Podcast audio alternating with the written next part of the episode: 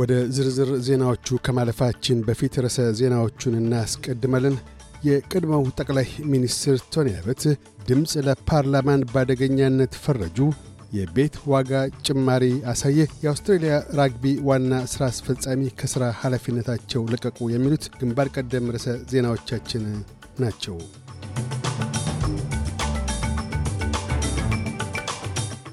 የቀድሞው ጠቅላይ ሚኒስትር ቶኒ አበት ለፓርላማ ስሚ ኮሚቴ የድምፅ ለፓርላማ አማካሪ አካል አደገኛ ሊሆን እንደሚችል ተናገሩ። አቶ አበት ቀደም ሲል መረጃ ለመስጠት ተከልክለው እንደነበረ የጠቀሱ ሲሆን ድምፅ ለፓርላማ ለነባር ዜጎች ማኅበረሰባት በተለይም በርቀት አካባቢዎች ለሚገኙቱ ፋይዳ ያስገኛል ብለው እንደማያስቡ ገልጠዋል። አያይዘውም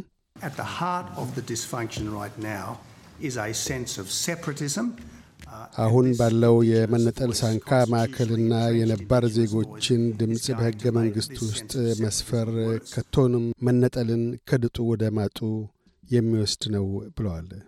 የቤት ዋጋ በወርሃ ኤፕሪል በግማሽ ፐርሰንት ከፍ ማለቱን ኮርሎጂክ አስታወቀ። የግማሽ ፐርሰንት የዋጋ ጭመራ ባለፉት ሦስት ወራትን አጠቃሎ አንድ ፐርሰንት መድረሱንም ገልጧል። በቤት ዋጋ ጭማሪው በአንድ ነጥብ ሦስት ፐርሰንት ቀዳሚ ስፍራን የያዘው ሲድኒ ሲሆን የሌሎች ክፍለ አገራት ዋጋ ረግቶ ይገኛል። የቤት ዋጋ ጭማሪ data በብሔራዊ ባንኩ ቦርድ አባላት ዘንድ በነገ ዕለት ስብሰባ ሲቀመጡ የወለድ መጠንን በመጨመርና ለመጨመር ጉዳይ የሚያሳስባቸው እንደሚሆን ተገምቷል። የአውስትሬልያ ብሔራዊ ባንክ ቦርድ አዲስ ወር በገባ በዕለተ ማክሰኞ ስብሰባ ተቀምጦ የወለድ መጠንን የሚወስን ሲሆን ባለፈው ወር ጭማሪ ሳያደርግ ቀርቷል።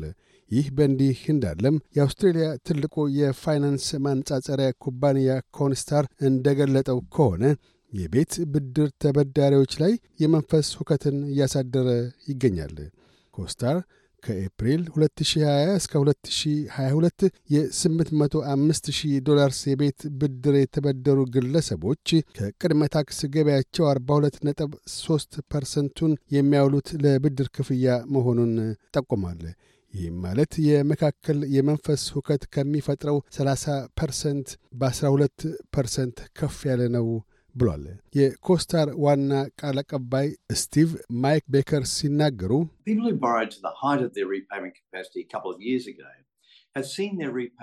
ከሁለት ዓመታት በፊት ከፍተኛ ክፍያ አቅማቸው መጠን የተበደሩ ሰዎች የብድር ክፍያቸው መጠን እየናረ ሲሄድ እየተመለከቱና የኑሮ ውድነቱን መቋቋም እያቃታቸው ነው ሲሉ አሳስበዋል ሲሉ አመላክተዋል።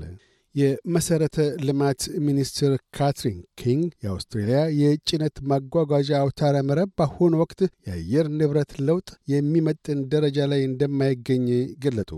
የ120 ቢሊዮን ዶላርስ ዋጋ ያላቸው 738 የመሠረተ ልማት ፕሮጀክቶች ላይ የሚደረገው ክለሳ በዘጠና ቀናት ውስጥ የሚከወን ሲሆን ምን ያህል ፕሮጀክቶች ሊታጠፉ እንደሚችሉ ከወዲሁ መናገር እንደማይችሉ ተናግረዋል። ወይዘሮ ኪንግ ለመሠረተ ልማት ፕሮጀክቶቹ የሚደረጉት ድጎማዎች ጠንካራ አውታረ መረቦችን ለመገንባት እንደሚያስችል ጠቁመዋል። የውጭ ጉዳይ ሚኒስትር ፔኒ ዎንግና ምክትል ጠቅላይ ሚኒስትር ሪቻርድ ማልስ ከሲንጋፖር አቻቸው ጋር ካንብራ ላይ ተገናኝተው ተነጋገሩ። አውስትራሊያውያኑ ሚኒስትሮች የሁለትዮሹ የኮሚቴ ስብሰባ በመከላከያ፣ ደህንነት፣ ንግድና የመዋለ ንዋይ ጥቅሞች ላይ ለመምከር ማለፊያ መድረክ መሆኑን አመላክተዋል። የዚህ አይነቱ ስብሰባ አውስትራሊያና ሲንጋፖር ከተፈራረሙት የነፃ ንግድ ስምምነት 20ኛ ዓመት ጋር ተገጣጥሟል። በዚህ ዓመት አጋማሽ ሁለት አስቸኳይ የሜዲኬር ክብካቤ ክሊኒኮች በኖርዘርን ቴሪተሪ ሊከፈቱ ነው።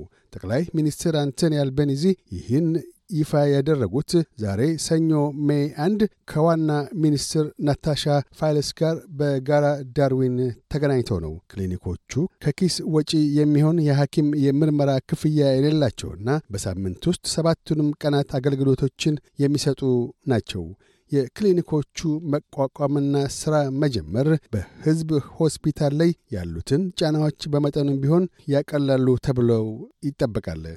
የመቶ አምስት ሚሊዮን ዶላር የታክስ ማጭበርበር የፈጸመችው አንዲት የፈጸመች አንዲት ሴት የስምንት ዓመት እስራት ተበየነባት። የማጭበርበር ተግባሩን የፈጸመችው ሎረን ክራንስተን የቀድሞው የአውስትሬልያ ታክስ ቢሮ ምክትል ኮሚሽነር ሴት ልጅ ናት። ወይዘሮ ክራንስተን የማጭበርበሩን ተግባር የፈጸመችው ከወንድሟ ጋር በመመሳጠር ሲሆን ከመቶ አምስት ሚሊዮን ዶላርስ ውስጥ ለእሷ የደረሳት መቶ 81 ሺህ ዶላርስ ነው። ጠቅላይ ሚኒስትር አንቶኒ አልባኒዚ ንጉሥ ቻርልስ አውስትራሊያን እንዲጎበኙ የተላከላቸው የግብዣ ደብዳቤ የደረሳቸው መሆኑን ገለጡ። ዕድሜ ልካቸውን የዘውድ ተጻራሪና ሪፐብሊካን የሆኑት አቶ አልባኒዚ አውስትራሊያውያን ለንጉሥ ቻርልስ የታማኝነት ቃለ መሐላ መፈጸም ይገባቸው እንደሁ ተጠይቀው ምላሽ ከመስጠት ተቆጥበዋል። ከጥቂት ቀናት በፊት በንጉሥ ቻርልስ በዓለ ሲመት ወቅት መላው የጋራ ብልጽግና ዜጎች ለንጉሡና ለወራሾቻቸው ታማኝነታቸውን በአደባባይ እንዲገልጡ ተጠይቀዋል። የአውስትሬልያ ራግቢ ዋና ሥራ አስፈጻሚ አንዲ ማሪኖስ ከሚቀጥለው ወር አንስቶ የሥራ ኃላፊነታቸውን እንደሚለቁ አስታወቁ። አቶ ማሪኖስ የሥራ ኃላፊነታቸውን ለመልቀቅ የወሰኑት ራግቢ አውስትራሊያ የስምንት ነጥብ ሁለት ሚሊዮን ትርፍ ማግኘቱን በገለጠበት ወቅት ነው።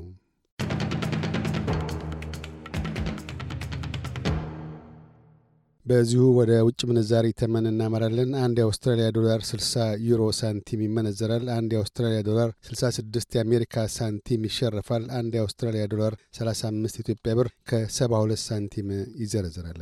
ቀጥለን የነገውን አውስትራሊያ ዋና ዋና ከተሞችና የአዲስ አበባን የአየር ጠባይ ትንበያ እናሰማለን። ፐርዝ ፀሐያማ ይሆናል። ዝቅተኛ 11፣ ከፍተኛ 25። አደላይድ ያካፋል። ዝቅተኛ 13፣ ከፍተኛ 19።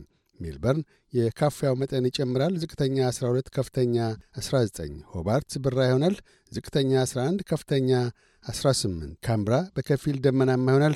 ዝቅተኛ 4፣ ከፍተኛ 18 ሲድኒ የዝናቡ መጠን ይጨምራል። ዝቅተኛ 12፣ ከፍተኛ 24። ብሪስበን በአብዛኛው ፀሐያማ ይሆናል። ዝቅተኛ 12፣ ከፍተኛ 26። ዳርዊን በአብዛኛው ፀሐያማ ይሆናል። ዝቅተኛ 24፣ ከፍተኛ 35። አዲስ አበባ ያካፋል። ዝቅተኛ 12፣ ከፍተኛ 19።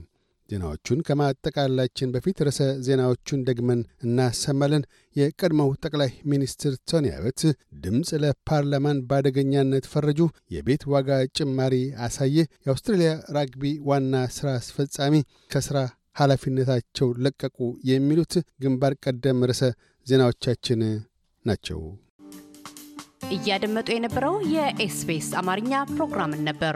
የፕሮግራሙን ቀጥታ ስርጭት ሰኞና አርብ ምሽቶች ያድምጡ።